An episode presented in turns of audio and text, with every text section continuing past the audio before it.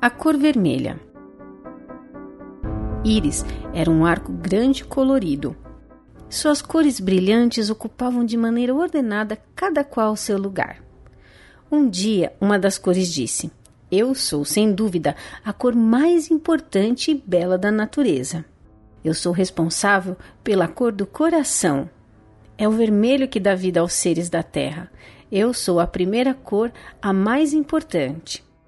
A cor verde disse: Mas você já pensou que o tomate, antes de ser vermelho, já foi verde? A melancia é vermelha e verde.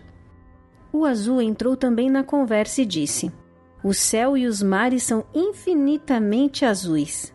A violeta trouxe alguns argumentos. Por exemplo, quando juntamos o amarelo com o vermelho, temos o laranja. O azul com o amarelo, temos o verde. O verde é a cor da copa das árvores. As cores são lindas e dependemos umas das outras.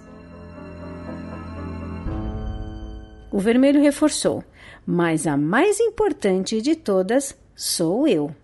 E imediatamente saiu transformando todas as coisas do mundo em vermelho, o sol, as nuvens, as árvores, os pássaros. Finalmente, o vermelho se sentiu confortável ao ver que tudo estava na sua cor. Com o passar do tempo, ele começou a sentir falta das brincadeiras que fazia nas aquarelas quando escorregava misturada com as outras cores, e de brincar de esconde-esconde com as outras cores nas luzes de Natal ou até mesmo na cor do sol, que ora estava mais ou menos avermelhado, divertindo-se com o vai e vem entre o amarelo e o laranja. De repente, o vermelho olhou para os lados e percebeu como tudo estava sem graça e igual. O vermelho pediu ajuda a Íris, o arco, para que as coisas voltassem como eram antes. Ela bem que tentou, porém era muita coisa a ser resolvida e foi pedir ajuda ao grande Criador de todas as coisas.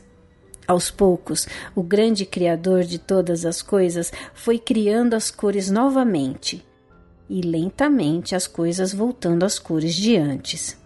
E o vermelho se sentiu feliz com a volta dos seus amigos coloridos e percebeu como a sua vida é mais alegre com a presença deles.